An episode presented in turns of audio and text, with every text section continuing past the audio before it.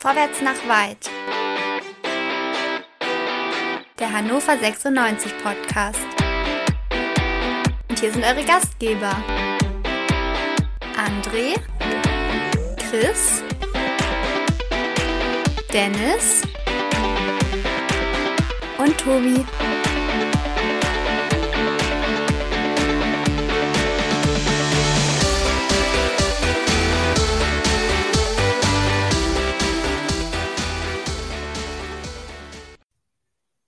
Hannover 96 verliert auch das zweite Auswärtsspiel und geht letzten Endes dann mit 2 zu 4 beim SC Paderborn unter. Darüber wollen wir sprechen. Wir wollen darüber sprechen, wie es dazu kommen konnte. Wir wollen auch schauen, ob es jetzt wirklich ein richtiger Fehlstart ist, was die Gründe dafür sind, oder ob 96 nur eine Ergebniskrise hat.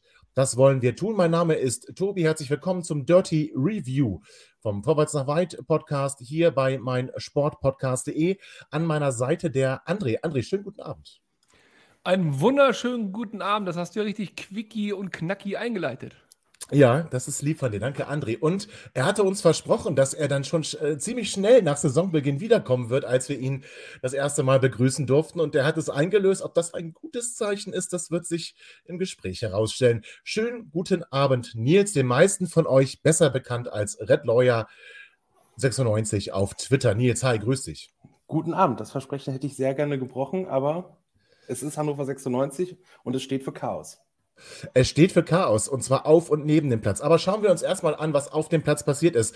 Unser Trainer Stefan Leitl hat die Startelf von Hannover 96 angepasst. Er hat wohl vorwärts nach weit gehört, anders kann ich mir das nicht erklären. Gut, wir mussten natürlich hinten erstmal umbauen, also im Tor Robert Zieler, das ist klar. In der Viererkette Semoroja rechts, dann hatten wir mit Phil Neumann einen Innenverteidiger, da Julian Börner ausgefallen ist, Luca Kreins wie im Pokal auch in der Innenverteidigung und links Derek Köhn, unsere Rakete, möchte ich ihn mal nennen. Auf der 6 spielte wieder Kunze. Naja, ob gut oder schlecht, das werden wir noch sehen.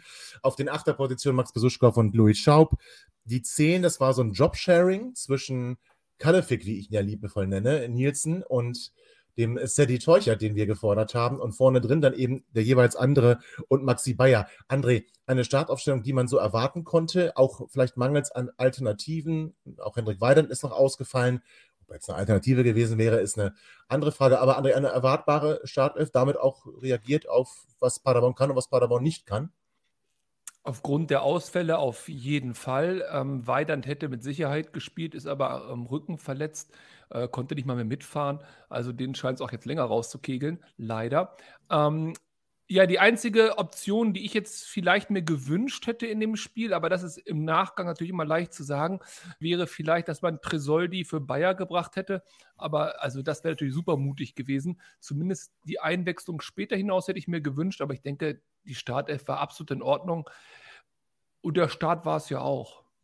Genau, der Start war es ja auch. Wir haben diesmal nicht die Anfangsphase verpennt, also anders als auf dem Betzenberg und gegen den FC St. Pauli, sondern ganz im Gegenteil. Die Mannschaft hat direkt gezeigt, dass sie anders auftreten möchte, dass sie mit vollem Einsatz spielt, dass sie motiviert ist. Besonders Nielsen ist mir da positiv aufgefallen. Wir haben extrem hoch gepresst, Paderborn da immer wieder vor Probleme gestellt und wir haben in meinen Augen damit einen ganz guten Stempel auf das Spiel gerückt, Nils. Und das sah ja in den ersten Minuten auch ganz gut aus. Nach zehn Minuten Pfostenschuss, zwölf Minuten dann das 1 zu 0, äh, weil sich da Paderborn nicht ganz einig ist.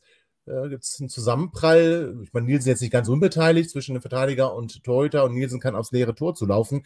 Also dann der faire Lohn für die wirklich ähm, hohe Intensität der ersten Minuten. Das war zumindest mein Eindruck.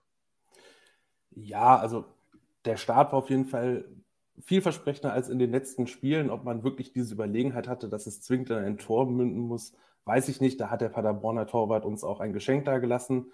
Das haben wir oft nicht angenommen, solche Geschenke. Dieses Mal haben wir es gemacht und ähm, ja, doch die Anfangsphase, die erste Viertelstunde, die war vollkommen in Ordnung. Da hatte man das Spiel auch äh, weitestgehend, wie man das so vielleicht in der jetzigen Situation haben kann, unter Kontrolle. Ähm, das war sicherlich nicht das Problem, was wir gestern hatten. Das sehe ich auch so, André, und das ist was Neues. Also, ne? Sowohl ja, aber tatsächlich, ja, Nee, also wie gesagt, absolut, das ist was Neues, ja. Aber tatsächlich, was ich sehr, sehr äh, erstaunlich fand, war, dass Paderborn relativ früh gezeigt hat, wie sie heute offensichtlich, also heute, gestern, wie sie gestern offensichtlich durchspielen wollen. Also das Spielkonzept, die Spielidee von Paderborn war nach fünf Minuten völlig klar. Und sie lautete einfach und ganz stumpf, irgendwie hinten den Ball erobern und dann lang nach vorne auf die schnellen Spitzen und die gegnerische Mannschaft, also Hannover, zu überlaufen, um dann eben Tore zu erzielen. Da war nichts anderes, kein Spielaufbau, kein äh, Flügelspiel, da war gar nichts von Paderborn. Und ich habe mir gedacht, herrlich, wunderbar. Das Tor 1-0 war ein bisschen glücklich. Aber dachte ich mir, das spielt uns jetzt ja richtig in die Karten, weil Paderborn mit der Taktik, das wird nichts. Ja. Kannst du beim 0-0 machen oder wenn du führst, aber das wird nichts. Und ja. Wurde was. Äh, wurde was. Also Nils Will nicht spoilern, aber wurde ja. was. Ja, ja, Nils, ja. Ja, also ich denke, man hat aber dann auch bei Paderborn gesehen, was eine Mannschaft zu leisten imstande ist, die gesetzt ist, die einen festen Kern hat, auch sich etabliert hat, vielleicht in der oberen Hälfte der zweiten Liga. Die lassen sich eben nicht beeindrucken von vielleicht auch einem etwas dominanteren oder stärkeren Start des Gegners, sondern die passen ihren Plan nicht an, sondern auch gerade nach der ersten Viertelstunde, sondern ziehen den erstmal weiter durch und lassen sich eben auch von Rückschlägen nicht so verunsichern, äh, wie das vielleicht bei anderen äh, Mannschaftsgefügen der Fall ist. Und das ist eine Sache, die unsere Mannschaft definitiv noch lernen muss äh, und das auch möglichst schnell, wenn wir auf den weiteren Spielverlauf gucken. Paderborn hat auf seine Stärken vertraut, da stimme ich dir zu, aber Paderborn hat noch etwas getan. Und jetzt kann man sagen, das war clever gecoacht oder gut gescoutet. Sie haben auch auf die Probleme oder die Fehler bei 96, ja, auch drauf vertraut. Hannover 96 hat in den ersten zwei Saisonspielen, nehmen wir mal die letzten Jahre raus, gezeigt, wo sie extreme Schwächen hat. Und das hat Paderborn eiskalt ausgenutzt. Nehmen wir alleine nur die Standards. Also meine Güte, bei jedem ruhenden Ball, ob das Ecke ja. war oder Freistoß war, brannte die Hütte aber lichterloh. Und die Latte, hätten wir die nicht gehabt, ja, ja, ja, also das hat Paderborn clever gemacht. Es ja, Moment, aber nicht für Hannover. Wie kann man das clever machen? Also du brauchst ja dann auch einen Gegner, der dir diese Standardsituation gibt. Also da könnte man jetzt sagen, dass er Paderborn clever gemacht oder 96 ist einfach zu blöd, um äh, Freistöße aus dem Halbfeld zu verhindern, die jedes Mal für Gefahr sorgen, um äh, Bälle besser zu verteidigen, dass es nicht zu Eckstößen kommt. Das könnte, die, die Karte könnte man jetzt auch spielen. Ja, mit clever gemacht meinte ich auch eher, dass sie wussten, sie werden äh, Standardsituationen bekommen, sie werden Ecken mhm. bekommen, sie werden Freistöße bekommen und sie werden dadurch auch ihre Chancen bekommen. Also das heißt, dass sie nicht nervös werden, dass sie ihren Stiefel, wie Nils das gerade völlig richtig gesagt hat, weiter runterspielen. Das meinte ich mit clever gemacht. Und genauso okay. kam es auch. Wir sind, was das angeht, offensichtlich sehr ausrechenbar. Aber wie kann es denn sein, dass wir uns so dilettantisch anstellen und zwar bei jeder Standardsituation? Es gibt doch keine Standardsituation, die wir sauber verteidigen, Nils. Das ist ja auch keine neue Errungenschaft. 96 ist schon häufig äh, standardanfällig gewesen. Ich habe das Gefühl, wir sind es jetzt aber noch viel mehr. Da, e, egal, wer eine Standard schießt, das ist immer irgendein freier Mann da. Das ist eine Frage, die man schon jetzt an den Kader, aber auch den Trainer richten muss, weil ähm, das ist jetzt keine Spezialität äh, von Hannover 96 im Jahr 2022. Das geht seit Jahren so, das hat André richtig gesagt. Eckbälle, frei, direkte Freistöße aus aussichtsreicher Position, fast noch schlimmer oder aus dem Halbfeld. Ähm, das kann man trainieren. Äh, man kann auch von professionellen Fußballspielern erwarten, dass die solche Situationen auch verteidigen können. Ich gehe davon aus, dass es Zuordnungen gibt, die offensichtlich auch nicht eingehalten werden. Wir haben das beim Kaiserslautern-Spiel der Nachspielzeit gesehen. Mhm. Eine Mannschaft, die einen Plan hat für die Verteidigung von Standardsituationen, der, der passiert sowas nicht. Also gerade in der Art und Weise des Zustandekommens. Und da können wir überleiten auf das 1 zu 1. Das ist einfach ein Abwehrverhalten bei einer Ecke, äh, die so hart muss ich sein, nicht zweitligatauglich ist. Weil es kann nicht sein, wenn diese Ecke reingeht, alle haben gesagt, Kreinsch, der macht schon wieder ein Eigentor, das ist ganz schlimm. Ja, Kreinsch macht einen Stellungsfehler, der steht nämlich hinter seinem Mann, der, ja. äh, der den Ball auf ihn drauflenkt, so war das, glaube ich. Aber was dabei untergegangen ist, ist, dass der andere Angreifer, der noch vor, vor, dem, an, vor dem anderen Paderborner, der Kreinsch zugeordnet war, auch frei vorm Tor vor, zum Ball stand und der zugeordnete Spieler, ich weiß nicht mehr, wer es war, hinter dem stand. Und das ist einfach eine Geschichte, das hat etwas mit Spielintelligenz zu tun und auch mit mhm. taktischem Verständnis, dass du dich bei einem Eckball so bewegst, dass du als Verteidiger vor dem Angreifer bist, um diesen Ball wegköpfen zu können. Aber es, es, es war ein Freistoß, muss man fairerweise sagen. Es war ein Freistoß von Muslia, kein Eckball, aber ist egal. Dann Trotzdem stimmt. Ja, aber, aber ganz kurz, nee, das ist nicht egal. Das ist nicht egal, da hat Nils völlig recht. Es geht um Spielintelligenz. ja, genau, deswegen ist es egal, ob Ecke. nee, deswegen ist egal, ob Ecke oder Freistoß. Ja, ja. Weil, weil das deswegen, ist genau das. Die, die Paderborner stehen vor den 96ern. Wie, wie, kann das, wie kann das sein? Und wenn der Paderborn dann nicht an den Ball kommt, Kreins äh, steht dann da, kriegt ihn an die Brust, der Ball ist drin. Das ist wirklich dilettantisch. Ja, aber spul das Ganze doch nochmal zurück. Also nochmal ganz kurz zurück. Klar, da komme komm ich gleich zu. Also erstens, Nils hat das völlig treffend gesagt, kann man trainieren. Das Problem ist, sie haben es trainiert. Hannover 96 hat große Teile der Vorbereitung der Trainings darauf verwendet, auch Standardsituationen zu trainieren. Jetzt können wir fragen, jo, das war jetzt ja nicht so gut. Aber die, die beste die beste Art und Weise, um keine Standardgegentore zu bekommen, ist, keine Standard zuzulassen. Das geht nicht immer 100% ist klar. Ist wie, ist doch, dieser ja. Freistoß, wie ist dieser Freistoß ja. entstanden? Paderborn greift an, es gibt eine Flanke, ich weiß gar nicht mehr, wie die entstanden ist, und Zieler faustet den Ball unbedrängt im 5-Meter-Raum raus. Jeder im Stadion hat sich gefragt, warum fängt der nicht? Jetzt wissen wir, Zieler und Bälle fangen ist jetzt nicht so seine Stärke. Okay, er faustet ihn raus. Der Ball geht 20 Meter weg. Dort wird ein Zweikampf geführt und ich weiß gar nicht genau, wer es war. Dilettantisch fault er dort an dieser Stelle, weil er einfach zu langsam ist. Völlig unnötiges Foulspiel an der Stelle. So, der Ball liegt. Runder Ball. Kunze. Also Hättest du alles ja. vermeiden können. Hättest du alles ja. vermeiden können. Da kommt es gar nicht zu der Situation. Jetzt kommt der Freistoß und das war genau vor mir quasi. Ich war ja zum Glück oder auch nicht im Stadion. Und du siehst, bevor der Ball getreten wird, siehst du zwei Innenverteidiger. Und Innenverteidiger sind normalerweise körperlich die hochgewachsenen, sind die Kopfballstärksten, weil sie öfter mal einen Ball an die Murmel kriegen. Und du siehst die und denkst dir, warum stehen die Richtung zweiter Pfosten? Warum steht nicht einer etwas weiter vorne? Vorne standen die Kleinen, Schaub, Moroja und so weiter. Und du denkst dir, was soll denn das? Der Ball kommt genau dahin, wo man ihn hätte reinmalen müssen, nämlich dort, wo keine großen Abwehrspieler sind. Und beide Innenverteidiger stehen hinterm Ball und hinter dem Spieler. Die hatten keine Chance, an diesen Ball zu kommen. Und da muss ich ja. Nils recht geben egal ob du das trainiert hast und egal ob jetzt irgendwie, keine Ahnung, was das ist Spielintelligenz und muss sehen als Profispieler, als Innenverteidiger, das geht so nicht und muss da umorientieren oder der Torwart muss rumschicken und sagen, du dahin, du dahin. Aber das war so dilettantisch wie nur irgendwas und jeder im Stadion hat gesehen, das Ding wird das 1-1 und es war keine Überraschung, weder für ja. die 96-Spieler, noch für die Paderborn-Spieler, noch für Uli Putowski ja. oder sonst irgendjemand. Ja, das stimmt. Und, das ist, und so ist egal. Das ist so einfach. Genau, und es ist egal, ob dann Kreins das Eigentor macht oder nicht. Wenn er ihn nicht macht, kommt Schallenberg richtig mit dem Kopf ran und köpft ihn halt rein. Also letzten Endes, das Eigentor ist dann nur, ja, das i-Tüpfelchen, aber der wäre auch so reingegangen, weil die Standard war gut getreten. Die 96er gucken halt nur zu, stehen nicht am Mann, stehen irgendwo im Raum. Deswegen weiß ich nicht, Nils, ob es da wirklich so eine Zuteilung gibt. Höchstens eine Raum. Ich glaube, die verteidigen da schon im Raum, aber im Falschen, habe ich das Gefühl. Ja? Also, ja, also wenn sie keine Manndeckung machen bei Standardsituationen, sondern eine Raumzuteilung haben, dann erwarte ich aber schon ähm, von den Spielern, und das ist ein Problem, wie gesagt, was wir seit Jahren durchschleppen, dass sie diesen Raum auch lesen und sich entsprechend verhalten. Also wie, was, wie laufen denn solche Freistöße ab? Die Leute stehen ja nicht am 5-Meter-Raum und warten, dass da eine Flanke reingeschlagen wird, sondern die stehen ja eher Höhe 11-Meter-Punkt, vielleicht noch ein bisschen dahinter und laufen rein eben auch um eine gewisse Bewegung zum Ball hinzukriegen. Und da musst du einfach das Spiel und die Gegenspieler lesen und auch kommunizieren untereinander, dass du dann so läufst, dass du vor dem Angreifer stehst und den Ball so äh, am besten kontrollieren kannst, wegschlagen kannst, aber zumindest verhindern kannst, dass es zu einer irgendwie gesteuerten Ballbewegung in Richtung äh, des eigenen Tors kommt. Und das ist anscheinend, das hat da nicht funktioniert.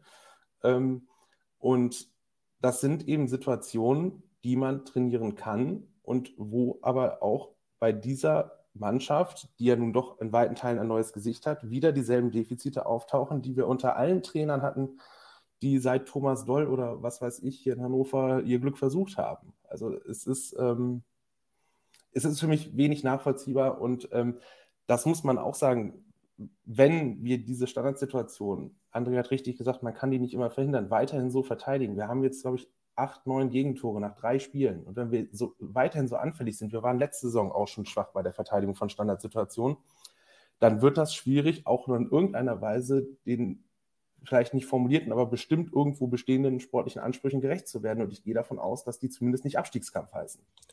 Davon ist, glaube ich, auch auszugehen. Das Positive, was man aber dann doch mitnehmen muss, erstmal aus der ersten Halbzeit ist, dass 96 sich davon hat nicht beeindrucken lassen, sondern ich fand, dass 96 dann eigentlich direkt weitergemacht hat. Ähm, sie hatten äh, gute, ja, gute Chancen. Was heißt Chancen? Wir waren immer so, wir kamen gut in die Nähe des 16ers, haben es dann manchmal nicht gut ausgespielt, ähm, haben aber trotzdem Gefahr entwickelt und äh, haben gezeigt, dass wir uns jetzt hier nicht ähm, ja, verstecken wollen, dass wir genauso weitermachen wollen wie auch vor dem Ausgleichstreffer. Und folgerichtig ist dann vielleicht wieder ein bisschen geschönt, aber ich nenne es mal trotzdem so.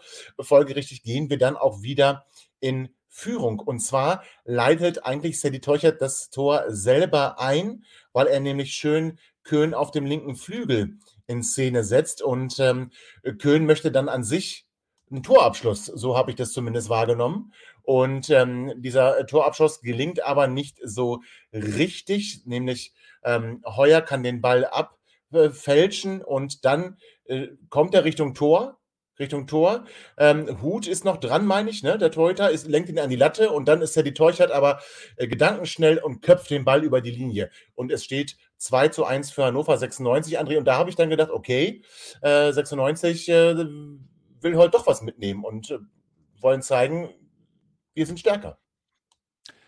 Hat mich auch, ja, absolut, äh, teile ich total. Ähm, fairerweise muss man sagen, beide 96 Tore, und das meine ich gar nicht kritisch, waren reine Glücksprodukte äh, und reine Torwartfehler. Das heißt, also der Pass von ähm, Besuschkow in den Lauf von Niesen war mehr als optimistisch und dass der den Spieler da umrammelt, da konnte ja keiner mit rechnen. Da war es 1-0. Aber das ist zweite Liga und das ist auch okay. Und es gab Zeiten, hätten wir solche Dinge auch nicht gemacht und die Geschenke nicht angenommen.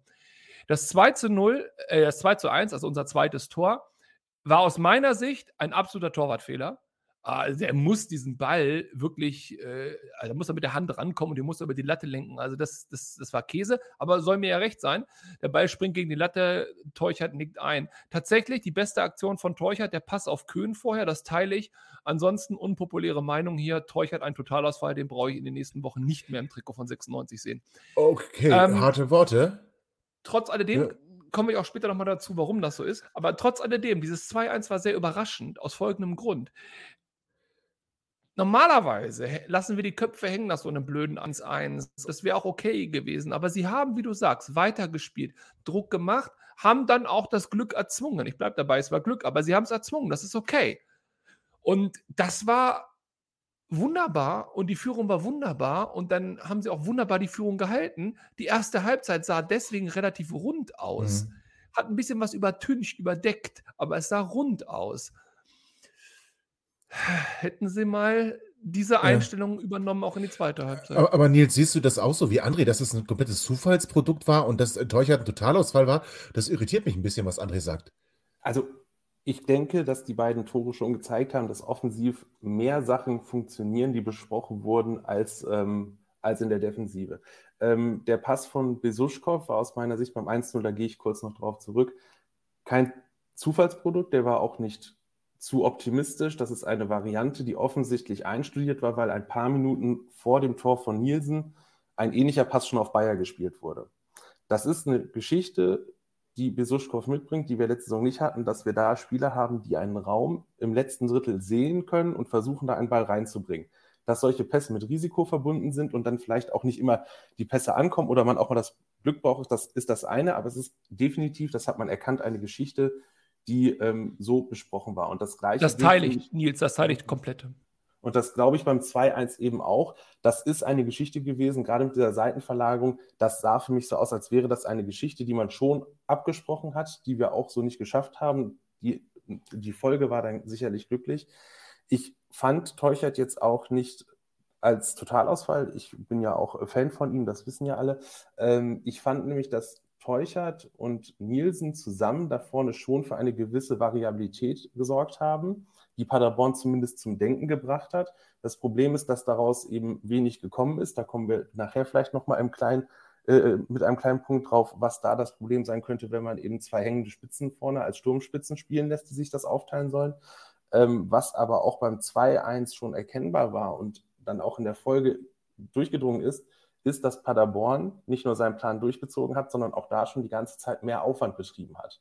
Die besseren Chancen hatte, mhm. souveräner wirkte und ähm, wir da sehr wenig entgegengesetzt haben, sondern eben okay. auch versucht haben, Chancen zu kreieren, aber wir haben nicht versucht, quasi Paderborn das Spiel aus der Hand zu nehmen und waren, wenn man ehrlich ist, auch wahrscheinlich nie in der Lage, diesen Druck aus der Anfangsviertelstunde irgendwie wieder aufzubauen und Paderborn wirklich vor Probleme zu stellen.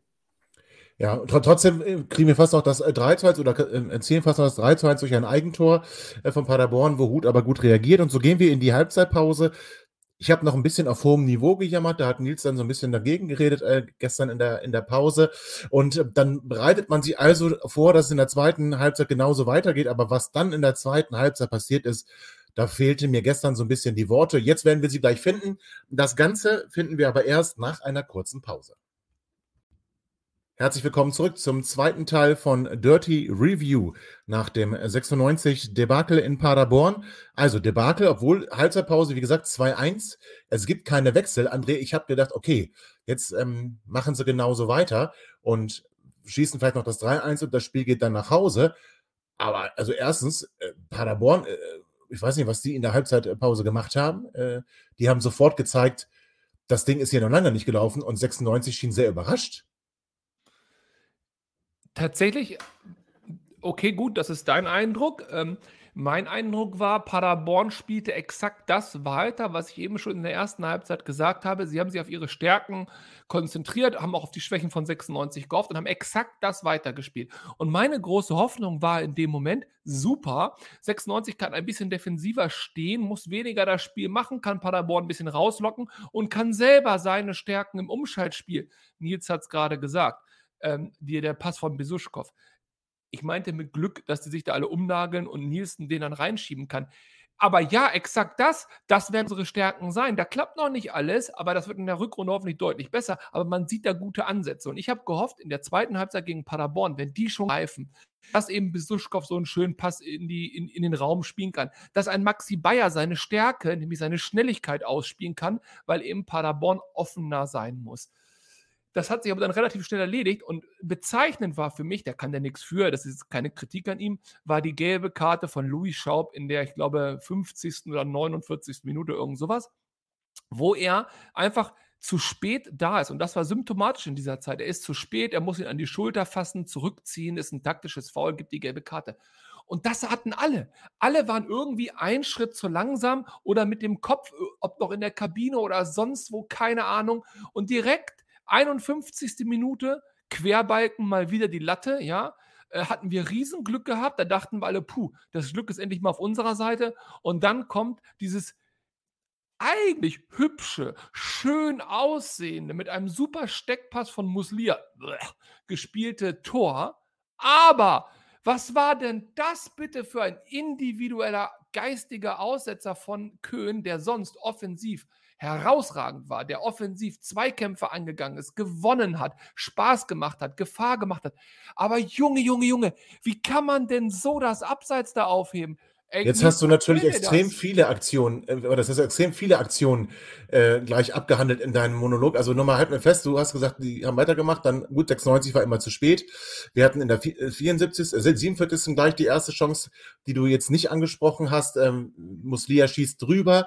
Dann hast du ja die 50. angesprochen mit dem Lattentreffer äh, nach dem Kopfball. Ich meine, es war just waren. Ich bin mir jetzt aber nicht ganz sicher. Und dann sprichst du genau das an. Und Köhn, der, den wir alle zu Recht auch loben, für seine Offensivaktion, wo er wirklich mit Einstellung, mit, mit Dynamik, mit Kraft die Linie runterläuft und auch wirklich einen supergeilen Schuss hat. Aber genau das ist das Problem, André, was du gerade skizziert hast, dass er vielleicht defensiv noch Schwächen hat, Nils. Und das war wirklich ein Riesenbock. Also da das Abseits so aufzuheben und dann hast du natürlich äh, keine Chance mehr. Also der Pass von Muslia ist großartig. Also äh, zu erwarten, oder man kann von ihm erwarten, dass er solche Pässe spielt. Wir sind schlafmützig und dann, ja gut, dann ist es ein Tor. Ne? Also da kann Zieler nichts machen. Also, aber Köhn war in dem Moment nicht gedankenschnell genug. Und André hat es gerade gesagt, das traf auf sie irgendwie alle. Ist das schon der Schlüssel? Kann man sagen, 96 war im Kopf dann zu schläfrig? Das vielleicht, aber es sind eben zu diesen systemischen Fehlern, die wir im taktischen Bereich haben, kommen bei uns eben wirklich diese krassen individuellen Fehler hinzu. Das muss man einfach sagen. Ähm, was Köln da reitet, nicht rauszurücken, wenn er stand ja wirklich gefühlt anderthalb, zwei Meter weit weg von der Linie, wo der Rest der Verteidigung war. Ähm, das kann es ja nicht sein. Und ähm, auch das Tor, was danach aberkannt wurde, zwei Minuten später, also das ging ja in der 52., 53. Minute weiter. Da muss ich sagen, aus meiner Sicht war das ein klares Foul gegen äh, Moroja, aber der sieht auch, dass der von hinten kommt und lässt sich dann da so um, umflexen. Ne? Das, äh, das kann nicht sein. Also er will das Tor ziehen, ne? Er will nicht den Zweikampf gewinnen, er will das Foul ziehen. Er will das ja, Foul ziehen. Aber, ja. ja. gut, vielleicht nach dem Rückpassversuch von Burner in Kaiserslautern würde ich auch nicht mehr äh, glauben, dass alle Rückpässe vernünftig ankommen.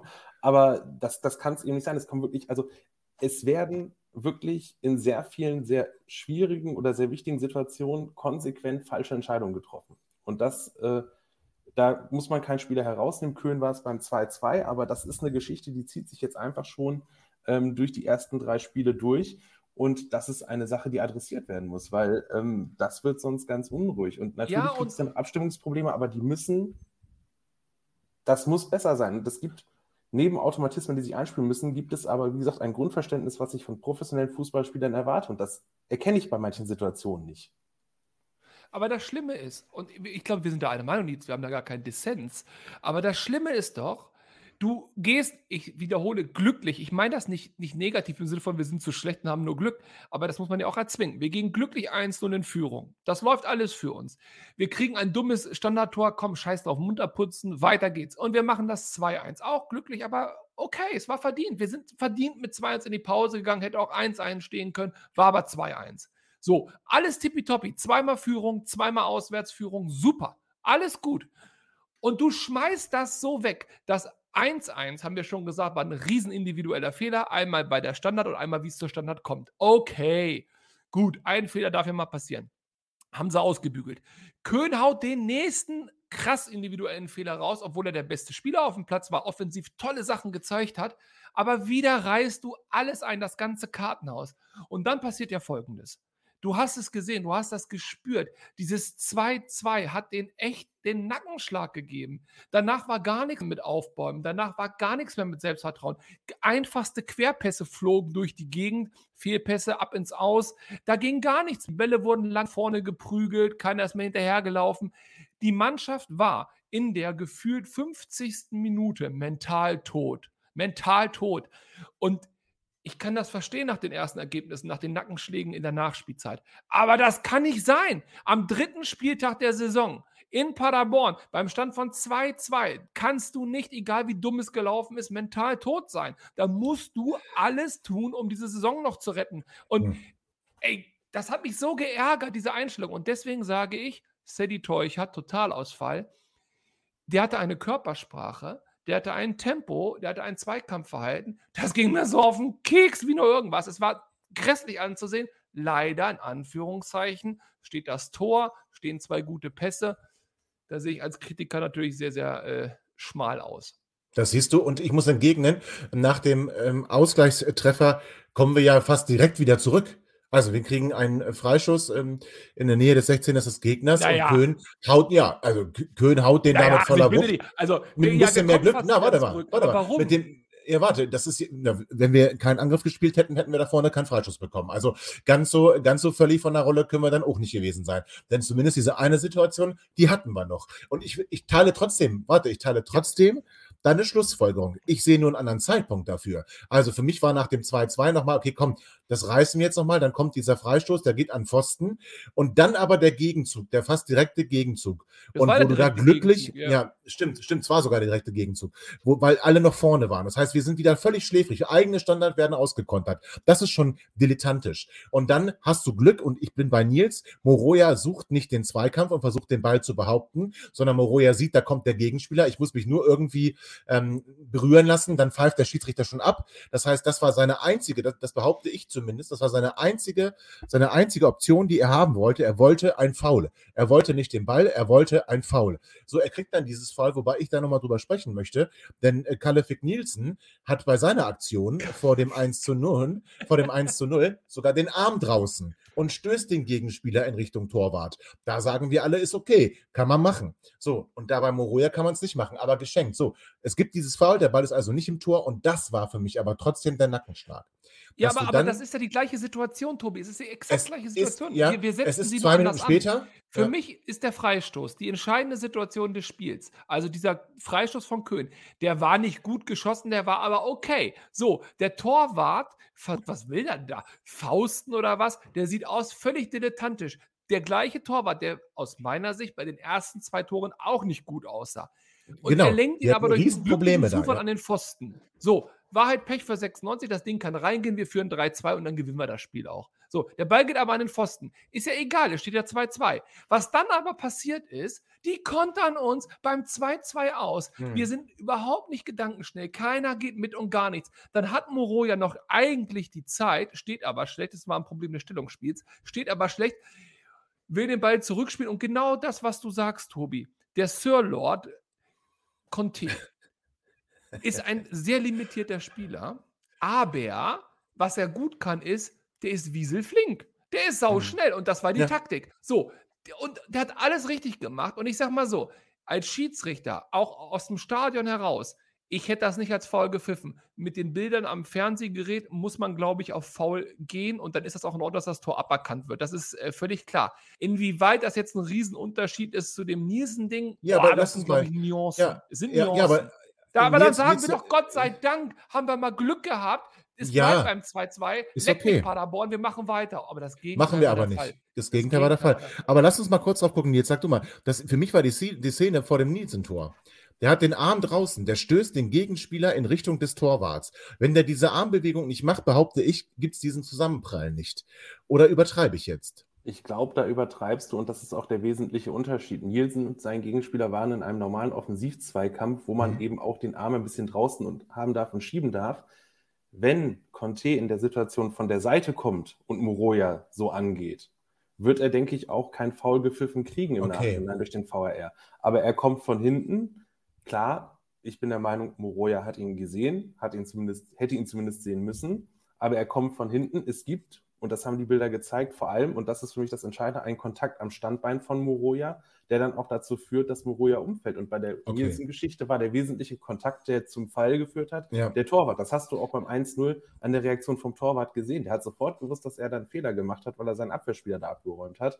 Ähm, das ist, Und hat auch so getan, als ob er verletzt wäre. ja, also, also, das, das, also das, das war für mich ein Foul, aber es wurde dann, ne, es war denn, aber weiterhin, diese Situation muss man besser lösen. Also der Conte ist schnell, aber Moroja stand schlecht. Wenn er besser steht, kann er einen 1A-Rückpass auf Zieler spielen. Ja. Der schlägt den Ball raus und dann haben wir, stehen da wieder vorne alle in der Paderborner Hälfte und dann geht es da weiter. Ähm, das war letzten Endes Glück, dass man da nicht das 3-2 bekommen hat. Hat er auch nicht, hat er aber auch nicht lange auf sich warten lassen. dass dann Ja, aber woran liegt das? Also ich meine, Paderborn hat ja wirklich dann weiter, weiter, weiter gemacht. Das konntest du so richtig spüren. Und 96 hatte für mich das, äh, hat auf mich gewirkt wie ein Boxer in der zwölften Runde, der schon so viele Treffer äh, kassiert hat, dass er kurz vorm Knockout ist. Und ich frage stopp, mich, stopp, stopp, stopp, stopp. warte, jetzt hat Nils frage ich. Danach kannst du gerne Warte, reingreifen. warte, warte. frage Nils. Ich will auf das Bild ein. Lass mich einfach auf das Bild Ja. ein. Wenn du das Bild bemühst, was macht die Ringecke? Ja, da Was kommen wir macht auch ja? Genau, Die da kommen wir. das Handtuch. Ja, Moment, genau. Das, So. ich, du lässt mich ja nicht ausreden. macht so, unsere du lässt mich ja nicht, Du lässt mich ja nicht ausreden. So, also. Nö, nie. Äh, ja, also für mich wäre das, wie gesagt, äh, Paderborn macht weiter und weiter und wir äh, völlig überrascht, völlig überfordert. Das Bild bemühe ich dann vielleicht gleich nochmal. Wie kann das aber sein jetzt? Du gehst mit dieser Führung in die Kabine. Du kommst aus der Kabine raus, ähm, kriegst, ein, Ei- kriegst, kriegst, den, kriegst den Ausgleich. Okay, hast aber nochmal eine Chance, hast jetzt einen VAR, der dir das, das Gegentor wieder zurücknimmt. Also nichts passiert, 2-2. Und wir kriegen nur ein paar Minuten später dann doch und dann wieder so ein so ein Scheißtor, Mann. Das, das macht mich fertig. Ja, wir haben es schon gesagt und ich bleibe dabei. Paderborn ist eine gefestigte Mannschaft, die inzwischen eher in die obere Hälfte der zweiten Liga gehört. Die haben einen festen Mannschaftskern, die haben einen klaren Plan unter Kwasniok, den die durchziehen. Die wissen, dass sie immer dagegenhalten können, haben sich auch entsprechende Spieler geholt, wie zum Beispiel Marvin Pieringer, der auch für 96 ein interessanter Stürmer hätte sein können. Und ähm, die vertrauen auf ihre Stärken. Wir hingegen haben eine Mannschaft, wir haben den gefühlt sechsten Umbruch in den letzten drei Jahren. Ähm, der Kern der Mannschaft äh, ist zum Teil nicht da, weil er verletzt ist. Es wird ja von dieser äh, Achse gesprochen, wo zum Beispiel auch Burner gefehlt hat. Ob der momentan alles stabilisieren wird, ist eine andere Frage.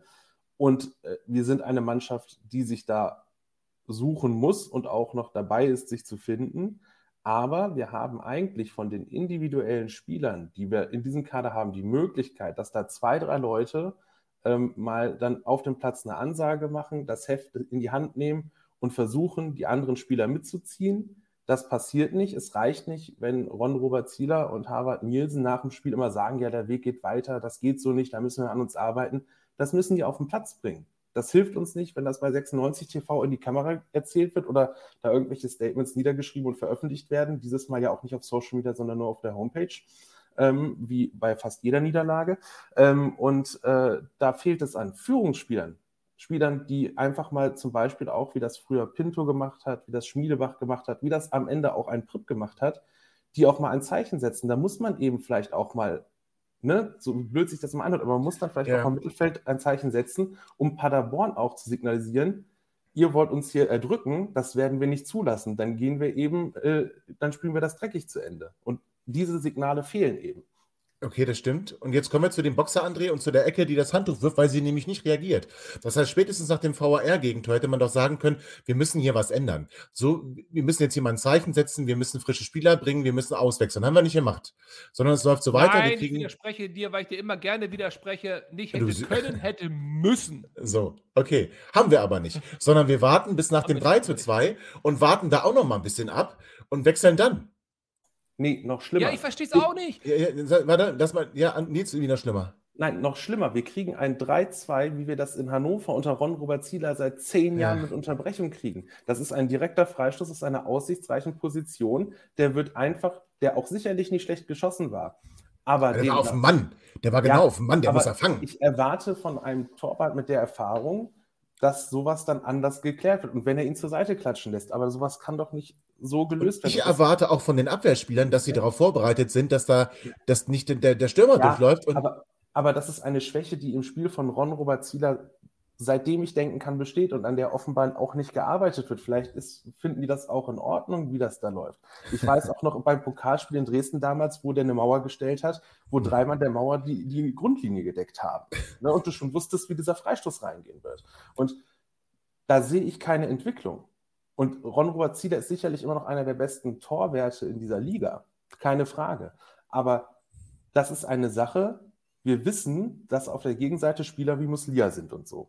Und auch wenn der hier nicht alles gemacht hat, wir, wir haben Leute, die Standardsituationen schießen können. Und dann kriegen wir ein 3-2, was in Hannover seit Jahren reproduzierbar ist. Und das kann ja. eben nicht sein. Und das ist eben auch eine Geschichte, die sicherlich bei jeder Vorbesprechung zu einem, zu einem Spiel gegen Hannover 96 besprochen ja. wird. Wenn wir da aussichtsreiche Freistoßsituationen haben, einfach hart aufs Tor. Ne? Mal gucken, wie da, äh, äh, wie da geklärt wird. Ja, und dann haben wir nicht gewechselt und so, dann wechseln wir doch, aber irgendwie, also wenn man sich so mal den Ticker, wenn man das Spiel nicht gesehen hat, ne, wenn man den Ticker sich dann durchliest, dann hatten wir noch hier eine Chance und da eine Chance, haben da nochmal Pech und hier nochmal Pech, aber am Arsch. Also wir waren, in meinen Augen, ähm, hat Paderborn dann nach der Führung gesagt, jetzt lass 96 mal wieder machen. Äh, wir, wir, haben jetzt unsere drei Punkte im Sack, mal gucken, was die noch bringen. Und wir haben gar nichts gebracht. Wir haben gar nichts gebracht. Wir waren dann nämlich der Boxer, der nur ja, noch taumelt. Ja, es ist doch so, oder nicht? Wir haben nichts gemacht. Die ah. Wechsel sind auch völlig verpufft. Also Kerk, für mich, ähm, da bin ich nämlich bei der Körpersprache und all dem, was du Sadie Teuchert vorwirfst. André, bin ich bei Sebastian Kerk aber sowas von dabei. Der winkt bei jedem äh, Ball, den er verliert, ab. Er rennt nicht mit zurück. Der, das ist, finde ich, widerwärtig. Ähm, Jetzt muss ich mich wieder ein bisschen, ich muss mich wieder ein bisschen äh, zusammenreißen. Aber Kerk, ich, ja. ich hole dich raus, Tobi. Kerk und Teuchert scheinen ja siamesische Zwillinge zu sein. Die scheinen sich ja sehr gut zu verstehen, auch auf und neben ja. dem Platz. Und sie scheinen auch sehr, sehr ähnlich von der Körpersprache und von der Einstellung zu sein.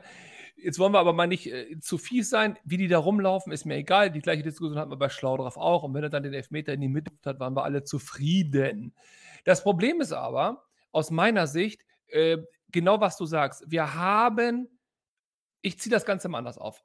Wir haben auf allen, in allen Bereichen in diesem Spiel gesehen, dass wir positiv formuliert Luft nach oben haben, negativ formuliert aus unseren Fehlern nichts lernen.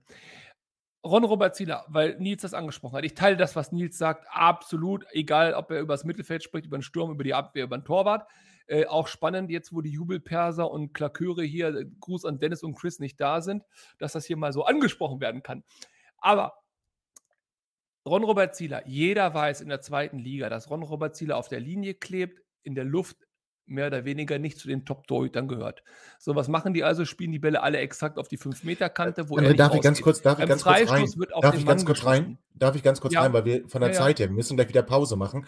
Ich will ja, aber, dass wir diesen Gedanken weiternehmen. Also halten wir nochmal kurz fest, auch Nils, du, du gerne gleich, ich will nur kurz, muss kurz in die Pause rein. Also halten wir fest, wir ähm, wehren uns nicht besonders. Wir kriegen dann noch das 4 zu 2, angenommen aus 5 zu 2, das dann zurückgepfiffen wird. Da übrigens lässt Zieler auch nur klatschen. Also das heißt, das ist äh, eine Sache, die wir gleich aufnehmen können nach der Pause. Und so geht es am Ende dann nicht mit drei Punkten nach Hause, was möglich gewesen wäre, sondern wir ergeben uns in einer zweiten Halbzeit völlig in unser Schicksal und haben einer Mannschaft, die zwar gehobenes Zweitliga-Format hat, die jetzt aber auch nicht die Übermannschaft ist, überhaupt nichts entgegenzusetzen und müssen jetzt darüber sprechen, was bedeutet das für den Rest der Saison, was bedeutet das für die Kaderplanung, für den Trainer und für alles weitere. Das machen wir aber erst gleich nach einer kurzen Pause. So, herzlich willkommen zurück zum letzten Teil des Dirty Reviews nach dem Auswärtsspiel und der Niederlage beim SC Paderborn. André, du hast Zieler gerade schon angesprochen. Ähm, mach gerne da weiter und äh, ich genau. wollte deinen Gedanken nicht abbrechen. Ich, also nochmal, ich, ich teile Nils Meinung. Er ist einer der besseren Torhüter der zweiten Liga, aber er hat eben extreme Schwächen, die sind bekannt. Freistöße werden also quasi auf den Mann geknallt. Ähm, Flanken kommen genau auf den 5-Meter-Raumgrenze, weil er da nicht rausgeht und so weiter und so weiter und so weiter. Jetzt habe ich folgenden Vorschlag.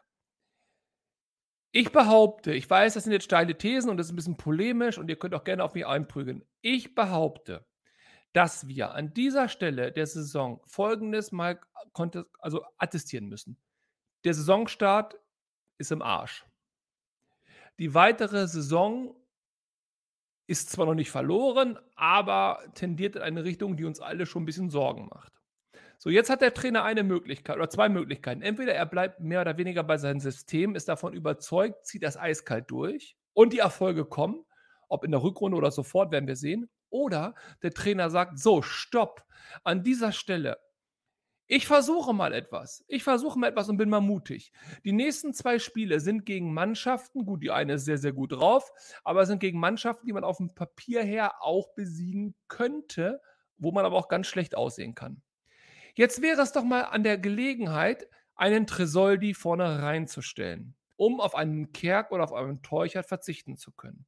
Und ich gehe noch weiter. Es wäre auch mal der Möglichkeit, einen Weinkauf ins Tor zu stellen, um auf einen Zieler verzichten zu können. Einfach nur, um zu zeigen, hey Leute, wir versuchen mal etwas und, liebe Gegner, so einfach könnt ihr, uns auf, äh, könnt ihr euch auf uns nicht einstellen. Wenn wir dann die Innenverteidigung uns angucken, wir wechseln da, ob Verletzungen, ob Sperren, ob was auch immer, wir wechseln da in einer hohen Frequenz die ganze Zeit durch. Vielleicht könnte man dann auch sagen, wenn wir eh schon gezwungen sind, dauernd zu wechseln, dass wir von diesem Rautensystem mal kurzfristig abkehren, nicht auf langefristige Perspektive. Aber vielleicht, wenn Burner zurückkommt, mal auf einen 5-3-2 umschwenken, anstatt auf dieses 4-4-2 mit einem zentralen Mittelfeldspieler. Einfach nur, um Zeichen zu setzen. Oder Alternative eben auch, wir bleiben bei unserem System, wir ziehen das durch, wir haben da Vertrauen in die Spieler, wir haben Vertrauen ins System, dann aber müssen jetzt die Ergebnisse kommen. Wenn die jetzt nicht kommen, in den nächsten zwei, drei Spielen, haben wir hier leider, leider in Hannover wieder eine Trainerdiskussion, wieder ein Riesenproblem am Arsch. Und darauf würde ich gerne verzichten. Ich habe keine Lösung. Ich weiß nicht, was von beiden die bessere Alternative ist. Fakt ist, die Mannschaft war ab Minute 55 mental tot. Kein Führungsspieler auf dem Platz, niemand, der das irgendwie gelebt hat. Und das kann echt nicht sein. Nils, wie kommen wir da raus? Also ich, ich, denke, Zieler kann man nicht rausnehmen, weil dann ist er abgesägt. Also du kannst nicht Ron-Robert Zieler aus dem Tor nehmen, Weinkauf spielen lassen und sagen, wir testen da jetzt mal was. Das gibt die Position nicht her und der hat da Fehler gemacht, aber er ist nicht der Grund für das, was davor passiert. Ich, ich grätsche ja. sofort rein. Wenn du ihn aber spielen lässt, verlängert sich sein Vertrag im nächsten Jahr und weil er sehr, sehr gut verdient, hast du die gleiche Diskussion wieder. Wenn du ja. Weinkauf perspektivisch haben willst, wäre jetzt eine, muss nicht sein, aber wäre jetzt eine Chance. Ja, aber äh, was du gesagt hast zu den Aufstellungen, und das ist das Problem, wenn wir uns die Wechsel angucken, wir haben positionsgetreu gewechselt. Wir haben gar nicht die Möglichkeit, andere Systeme zu spielen, weil wir zum Beispiel wenn man 5-3-2 spielen möchte oder auch im Spiel mal auf eine andere Situation äh, oder eine andere Aufstellung gehen möchte. Wir, uns fehlt, das habe ich bei meinem letzten Besuch gesagt, uns fehlt vorne der zentrale Stürmer. Wir haben keinen Spieler, der da vorne spielen kann, der Bälle festmachen kann. Also so, dass man sich darauf verlassen kann, auch wie das bei Füllkrug zum Beispiel war, der das festmacht und alle rennen hinterher. Wir haben im Kader gar nicht die Möglichkeit, durch einen Wechsel ein anderes System zu implementieren, weil wir, ich meine, dann wird Stolzer eingewechselt, bei dem alle gesagt haben, für den gibt es eigentlich gar keinen Platz im System. Ähm, Leite. Und äh, Kerk gegen Besuschkow ist ein positionsgetreuer Wechsel, genauso wie Ondua gegen Kunst, wobei da, glaube ich, auch Verletzung äh, oder zumindest eine, ein Zwicken der Grund gewesen sein könnte. Es fehlt, und das tritt immer mehr auf, der Stürmer, der vorne drin ist, wie du es immer schon gefordert hast, der uns 10, 15 Tore garantiert, der mit den Spielern von der Qualität, die wir da jetzt auch gerade im offensiven Mittelfeld haben, auf den 8er, 10er hängenden Spitzenpositionen, Leute hinter sich hätte, mit denen das auch klappen kann. Also ich mit Schaub, Besuschkow, Bayer, Nielsen, Teuchert und auch Kerk hat man da, und dann hat man immer noch Foti und alle, alle möglichen auf der Bank sitzen, hat man die Qualität, einen solchen Stürmer zu bedienen. Ich bin gerne bereit, Tresoldi mal spielen zu lassen, nur ich mahne da auch auf allen Ebenen immer und sage, der ist 17. Ich weiß nicht, ob man ihm das auferlegen kann, quasi jetzt dafür zu sorgen, dass da vorne Tore geschossen werden. Das kann klappen, das kann ihn aber auch überfordern. Das, und das meine ich gar nicht persönlich, aber das ist ein Risiko, was wir haben. Ja, und die Bürde Beispiel, darfst du dem nicht geben. Du hast gesagt, ja, er ist 17, da hast du völlig recht. Diese Bürde darf er nicht tragen. Wenn er der, der Beste ist, soll er spielen. Äh, äh, Tobi, Tobi ist der Einzige. Wenn wir ganz ehrlich sind. Momentan ist ja, okay. er der Einzige und selbst okay. wenn die Verletzungssituation sich aufklärt, haben wir weiterhin keinen Stürmer, der vorne auf der neuen das spielen kann, so wie 96. Das und und Kalefik, Kalefik ist dafür auch nicht geeignet? Nein, der, der, ist kein, der ist kein zentraler Stürmer. Das ist, ein, das ist eine hängende Spitze. Mhm. Das hat Leitl auch selber gesagt. Und der hat ein anderes Spielverständnis. Wir brauchen da Leute mit einem anderen Körperbau und die das auch anders gelernt haben. Der hat jetzt zwei Tore gemacht, äh, klar, aber ähm, ist, er ist kein klassischer Neuner. Und das habe ich, hab ich beim letzten Besuch, wie gesagt, schon gesagt. Es fehlt im Kader dieser Neuner. Und deswegen sind wir auch einfach nicht variabel, sondern wechseln positionsgetreu und lassen das System weiterlaufen. Und Tresoldi, ich weiß nicht, ob ein Spiel gegen Magdeburg das erste Spiel ist, was er machen muss, weil ähm, das wird auch sehr physisch werden.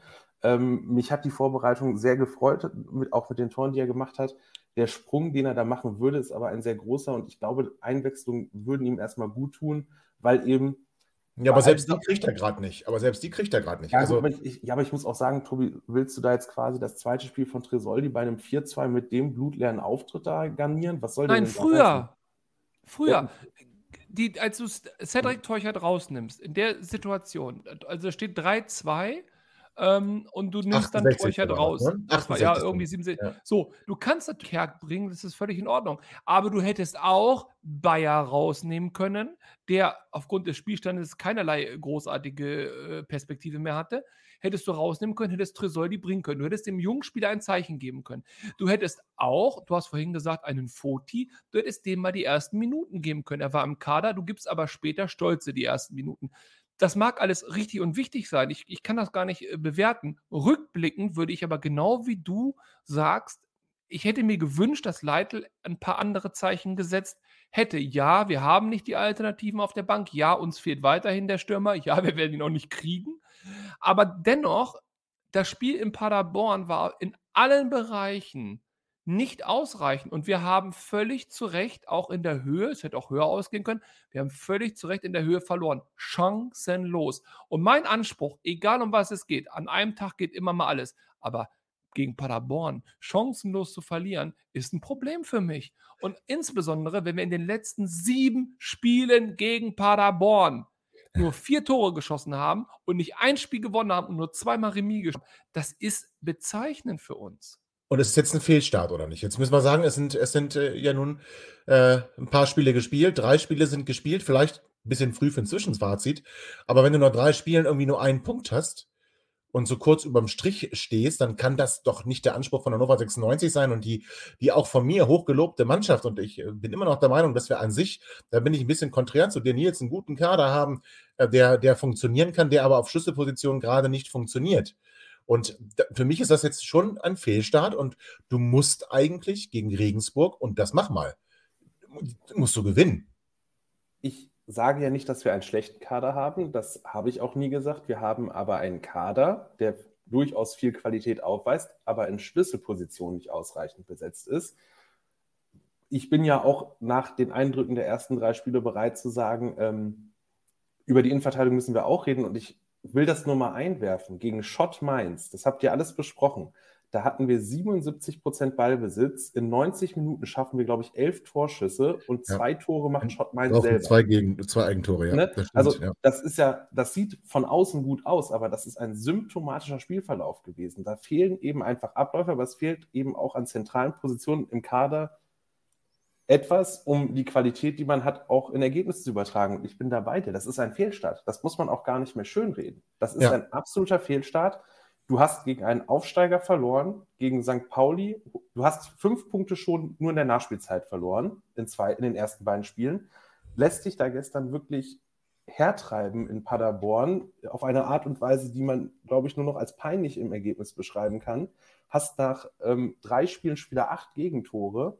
Ähm, Schwächen, die du seit Jahren mit durchträgst. Und ähm, ich bin da bei dir gegen Regensburg muss gewonnen werden. Nur ich konnte gestern das Spiel auch nur in der Konferenz sehen, habe deswegen auch ab und zu mal das Spiel Regensburg gegen Nürnberg gesehen. Das wird nicht einfach gegen Regensburg, weil die auch wieder einen sehr physischen Kader haben, ein sehr physisches Spiel haben, die natürlich viel Qualität im Sommer verloren haben, aber das vielleicht auf ihre Weise ähm, ähm, äh, ersetzen konnten. Und ich weiß eben momentan nicht, ob unsere Mannschaft so gefestigt ist, dass die ein sehr physisches Spiel beantworten können, weil die Probleme das hatten Gegenteil, wir bei, Nils. die hatten wir bei Kaiserslautern hatten wir es doch auch. Da, da, da, hat man sich doch auch rum, rumschubsen lassen, beziehungsweise Ondur hätte da in der 27. Minute schon fast äh, äh, wegen einer Schlägerei auf den Platz fliegen müssen. Ja. Ne? Nils, du sprichst es doch richtig an, aber das Gegenteil ist doch der Fall. Nochmal, es steht 3-2 gegen Paderborn. Du hast sogar noch die Möglichkeit, es war ein bisschen glücklich, gebe ich ja zu, durch den Standard mit dem Kopfball, wo der Torhüter wirklich stark pariert und noch die Hand rankriegt und er dann unglücklich von Kreins Brust springt. Hast du ja noch die Chance auf 3-3. Und wir alle wissen, zweite Liga, kann immer mal was passieren, es kann immer mal glücklich passieren oder in der Nachspielzeit ein Standard kommen, alles klar. Dann kriegst du das 4-2. Und dieses 4-2 war ja kein Konter im klassischen Sinne. War ja nicht, wir haben alles aufgemacht und die haben uns da rausgekontert. Das 4-2 war, keiner hatte mehr Bock. Die Köpfe waren unten, die Schultern hingen, keiner ist ja. mehr die entscheidenden Meter gegangen, keiner ist mehr in die Zweikämpfe gegangen. Dann kriegst du dieses 4-2. Und das macht mir große Sorgen. Auch ja, übertrag das jetzt mal, genau. Gefühl, jetzt, jetzt übertrag ja, es mal.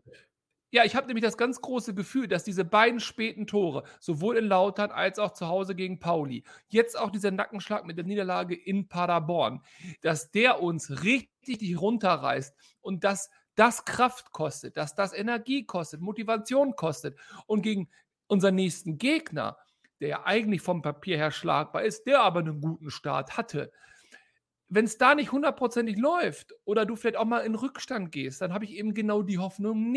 dass die Mannschaft sich auf seine Stärken oder auf ihre Stärke besinnt und das Spiel noch zu drehen oder vielleicht nach Hause zu schaukeln. Ich mache mir wirklich größte Sorgen über die Einstellung und die Mentalität. Ja. Und das nach Spieltag 3. Und ich möchte keine Trainerdiskussion. Ich finde ja, ja, und ich glaube, Moment. das wird klappen. Aber ey, aber, das kann echt böse ins Auge genau. gehen. Kriegen wir sie nicht? Also wenn wir jetzt gegen Regensburg verlieren und du stehst, du stehst vor dem Auswärtsspiel in Magdeburg, haben wir dann nicht vielleicht schon eine Trainerdiskussion? Oder Nils, ist, ist, ist Leiter, ist das wirklich so eine Investition in die Zukunft? Ist das wirklich so ein, ähm, der hat eine Idee, wir geben ihm die Zeit. Wenn du aber nach vier äh, äh Spielen irgendwie mit, mit, mit drei Niederlagen dastehst, äh, kann es mit Zeit auch ganz schnell vorbei sein. Also ich bin nicht bereit, nach all dem, äh, was im Sommer passiert ist und auch bisher immer noch nicht passiert ist, zu sagen, auch wenn das gegen Regensburg schief geht, äh, dass Leitl diskutiert werden muss. Das ist, glaube ich, ein Trainer, der auch schon, wie gesagt, gerade im offensiven Bereich zeigt, dass da Ideen sind und auch mal wieder Fußball gespielt wird. Das muss man ja sagen. Zwischenzeitlich sah das ja schon auch nach planvollem Fußball aus, was wir auch gerade in der letzten Saison nicht so viel hatten, unter beiden Trainern, die da ihr Glück versucht haben. Und ähm, das wäre unfair und auch nicht sachgerecht. Es ist eben so, und das hatte er auch mal adressiert, und das hatte Markus Mann, der auch beeindruckend still geworden ist in, letzten, in den letzten zwei, drei Wochen. Ähm, ja auch eigentlich schon mal gesagt. Ne? Man kann dem Trainer nicht zum Vorwurf machen, wenn ihm wesentliche Instrumente nicht zur Verfügung gestellt werden. Und ähm, ich wüsste nicht, welchen Trainer man jetzt äh, finden wollte. Wenn man mal zu Halloween eine Folge machen möchte, gucken wir uns mal die Liste der vereinslosen Trainer an. Äh, und ähm, äh, dann, dann, dann sind wir, glaube ich, alle ganz froh, dass Stefan Deichel hier Trainer ist. Und ähm, das muss eben einfach, äh, das, das, das, muss man jetzt aussitzen. Ich glaube, ne, dass, dass man hier mit dem was anstoßen kann. Und er auch gerade, das hat er ja gezeigt, die Bereitschaft hat, junge Spieler auch mal einzusetzen, auch wenn das gegen Paderborn nicht geklappt hat. Ähm, aber da würde ich das Vertrauen nicht verlieren. Die Antworten muss, die Sport, muss, muss der Rest der sportlichen Leitung geben, nämlich indem man okay. sich jetzt klar positioniert, holen wir, versuchen wir noch einen Stürmer zu holen, ja oder nein. Das meinst du, damit wäre es getan? Also meinst du, wenn wir jetzt noch einen Stürmer holen, dann, dann, dann hätten wir die, ich finde auch die Innenverteidigung, du hast es auch schon gesagt. Ich, ich, wenn wir einen Stürmer hätten holen wollen, den wir uns leisten könnten und eine gewisse Torgarantie hat, hätten wir es schon längst machen müssen. Ich habe es gesagt, Marvin Pieringer wäre ein Stürmer gewesen. Wenn wir den hätten geholt hätten, wären viele Fragen beantwortet bei uns im Kader. Ne, das ist so ein Spieler, wenn Paderborn den kriegen kann, dann gehe ich davon aus, müsste Hannover 96 es eigentlich auch schaffen können, zumindest mal mhm. anzufragen. Ähm, auch in der Vergangenheit, es gab immer Stürmer, ne, die so eine gewisse Spielweise haben, die hier fehlen. Und das ist einfach eine Sache, die ich eben auch durchaus gerade Markus Mann auch ankreide. Man hat sich ja ähm, äh, dazu ja früh entschieden, dass Hinterseher gehen soll und hat das dann ja auch geschafft irgendwie. Aber dann, wenn das sowieso klar ist, dann muss ich irgendwo Geld herholen, dass ich eben noch einen anderen Stürmer mir schon vorab holen kann. Und äh, das wurde nicht gemacht. Und das ist jetzt, wenn wir es ganz ehrlich sagen, wir haben einen Kader, da ist mit Hendrik Weidand ein richtiger Stürmer drin. Mhm. Und dann kommt schon Tresoldi als 17-jähriger Nachwuchsspieler mit ein paar Minuten Zweitliga-Erfahrung das ist nicht seriös, wenn ich von Anfang an sage, dass Hinterseher so oder so auf jeden Fall gehen soll. Dann hätte ich erwartet, Und? Ganz, den Gedanken noch zu Ende. Dann hätte ich erwartet zu sagen, gut, Weidand geben wir die Chance, dann versuchen wir es mit Hinterseher auch noch. Wenn wir keinen anderen finden, dann haben wir ihn, dann schauen wir das. So spart man das Gehalt, aber hat eben einen Kader ohne Stürmer. Ich teile das komplett und ich finde deine Kritik an Markus Mann, da sind wir ja, glaube ich, relativ alleine auf weiter Flur, ist absolut gerechtfertigt. Markus Mann muss zeigen, dass das dieses Mal funktioniert. Bis jetzt sehe ich es noch nicht. Insbesondere die Backup-Position. Linker Verteidiger. Ey, Gott möge es behüten, dass Köhn irgendwann mal eine Sperre kriegt, schlecht drauf ist oder sich verletzt. Äh, links Schaub, rechts Besuschkow, das gleiche in grün. Wenn dann Stolze die Alternative sein soll, aber dann herzliche gute Nacht, Marie die erste Elf, der erste Anzug, sieht alles gut aus. Und ich bin fest davon überzeugt, wenn Leitl die Zeit bekommt, werden wir in der Rückrunde sehr, sehr, sehr viel Spaß an dieser Mannschaft bekommen, weil dann einfach Mechanismen klappen, Umschaltsituationen einfach klappen. Das erkennt man schon in Ansätzen. Ich bin da wirklich optimistisch, wirklich optimistisch. Nur, es muss bis dahin Ruhe herrschen. Und das schaffen wir nur durch Erfolge und Siege. Und zum Thema Ruhe möchte ich jetzt eine Sache sagen, die hat mich richtig angepisst. Aber so richtig angepisst. Und da möchte ich mich mal an die Fans richten, die da im Stehplatzblock, im Gästeblock standen. Ey, bleibt zu Hause, meine Güte, noch eins. Was wollt ihr da? Was wollt ihr da? Es wird immer erzählt, oh, 96 und wir Fans und so weiter. Drei Spiele haben nicht funktioniert. Ja, man kann sauern. Ja, man kann sich aufregen. Alles in Ordnung. Aber die eigenen Spieler, die nach diesem Spiel zu der Kurve gehen, noch mit Bechern zu bewerfen, zu beböbeln, zu beschimpfen und irgendwelche äh, hochgradig Intellektuellen versuchen sogar noch dann einen halben Platzsturm zu initiieren. Ey, was soll denn das? Alle erzählen, wir brauchen Ruhe. Alle erzählen, wir brauchen Vertrauen. Alle sagen, wir haben noch eine gute Vorbereitung gespielt, vernünftige Spieler. Nach drei Spielen und, ich weiß, sehr unpopulär, nach dem, was im letzten Heimspiel passiert ist, ähm, ey, ganz ehrlich, ich hätte mir ein bisschen mehr ah. Demut, ein bisschen mehr Zurückhaltung erwünscht. Ich bin, ich bin schockiert.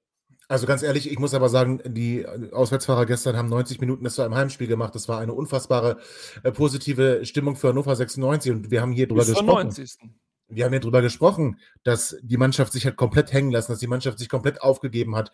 Und ich finde es eigentlich dann auch richtig, ihr ein Feedback zu geben, ihr ein Feedback zu geben, dass das eine Leistung ist, die nicht ausreicht. Wir kommen immer näher auf das Derby. Das sind nur noch Aber wenige Wochen. Doof, Tobi. Das sind die nur noch wenige. Lass mich mal lesen. Ich habe dich auch reden lassen, obwohl mir der erste Satz schon, äh, also die Hutschnur hat platzen lassen, ja. So, also, das heißt, wir sind wenige Wochen vorm Derby und die Mannschaft präsentiert sich wie ein, wirklich wie ein völlig lustloser Haufen, wenn es mal nicht so läuft, wie, wie, wie sie sich das vorstellen. Und dass das nicht genug ist, das darf man denen auch mal sagen. Jetzt kann man natürlich über die Mittel, über die Mittel kann man streiten. Und man muss den Leuten nicht an, an die Wäsche wollen. Das ist okay. Aber dass man da jetzt nicht klatscht und sagt, super 96, ihr seid so richtig geile Spieler, komm her, äh, Sadie, gib mir dein Trikot, komm, wir, du, bist, du bist mein Lieblingsspieler. Nein, die müssen auch mal hören, dass sie scheiße sind. Die müssen auch mal hören, dass sie sich verdammt noch den Arsch aufzureißen haben. Finde ich völlig okay.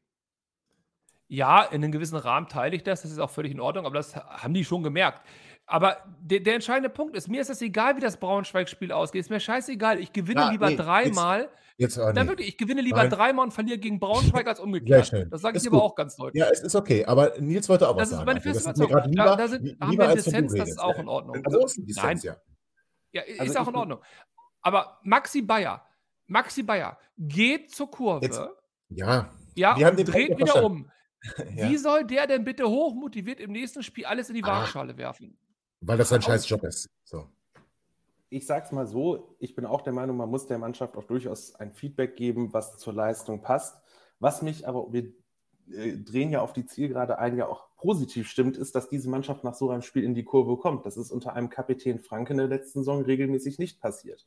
Das heißt, die werden ja auch wissen, wie man das Spiel zu bewerten hat. Und sie sind dann auch so reif schon und auch als äh, Gebilde gefestigt, dass sie dann eben auch sagen, gut, wir gehen jetzt in die Kurve und auch wenn es nicht leicht wird, wir machen es zumindest. Und das ist ein Fortschritt, den ich im Vergleich zur letzten Saison sehe, weil da haben wir das ja auch ganz oft nicht erlebt. Ne? Oder dann, wo dann der Kapitän als erster weggegangen ist, beziehungsweise mal er äh, deutlich von, äh, von, der, von den Trainern gebeten werden musste, da doch hinzugehen. Das nehme ich positiv mit und ich glaube auch, dass diese Mannschaft weiß, worum es äh, Anfang September geht. Das glaube ich. Ähm, und äh, das ist dann auch nochmal ein anderes Spiel. Und bis dahin haben wir auch noch ein bisschen Zeit. Und äh, insoweit bin ich auch optimistisch, weil einen unfertigen Kader haben unsere Nachbarn äh, weiter östlich auch. Und äh, der Kader ist aber auf einer ganz anderen Ebene, unfer Ebene unfertig als der Kader, den wir haben. Das stimmt. Und äh, deswegen bin ich da sehr, sehr zuversichtlich. Sehr gut. Und dann finde ich, das ist doch äh, jetzt eine positive, eine positive Wendung zum Ende der Sendung. Also vielen Dank für diese hoffnungsmachenden Worte, Nils, und vielen Dank natürlich für deinen Besuch. Ich habe mich sehr gefreut, äh, mit, mich mit dir wieder auszutauschen. Und wir haben uns sehr gefreut, mich mit uns mit dir wieder auszutauschen. Äh, jederzeit gerne wieder, Nils. Vielen Dank. Ich bedanke mich auch, hat mich sehr gefreut und ich gebe dieses Mal keine Prognose ab, wann ich wiederkommen werde. Ja, wahrscheinlich dann. Nach der Derby-Niederlage. So, äh, André. Äh, ja, okay, schade. André, ähm, ich, ich, schätze auch unsere Dissense, die wir so haben, aber äh, wir finden auch immer wieder eine Kurve, ähm, um gemeinsam auf die Zielgerade einzufahren. Nein, ich bleibe beim Dissens. Wir verlieren das Derby nicht, so wie du das behauptest. Ja, okay, sehr gut. Das finde ich auch schön. Dann haben wir noch mehr Hoffnung, noch mehr Hoffnung für die kommenden Wochen. So, liebe Hörer, damit sind wir am Ende unseres Dirty Reviews nach dem peinlichen Auftritt von Hannover 96 beim SC Paderborn. Freut euch auf die kommende Woche, wenn wir wiederkommen vor dem Spiel gegen Jan Regensburg und dann erklären, erklärt bekommen, warum wir dieses Mal doch gewinnen. Allein der Glaube fehlt mir noch. Aber es macht ja nichts, bis dahin sind ja noch ein paar Tage Zeit. Also, kommt gut in die neue Woche, bleibt gesund, passt auf euch auf. 96 Allee, Eintracht Verrecke. Bis bald. Ciao. Ihr seid immer noch da? Ihr könnt wohl nicht genug kriegen. Sagt das bitte nicht den Jungs. So, jetzt aber abschalten.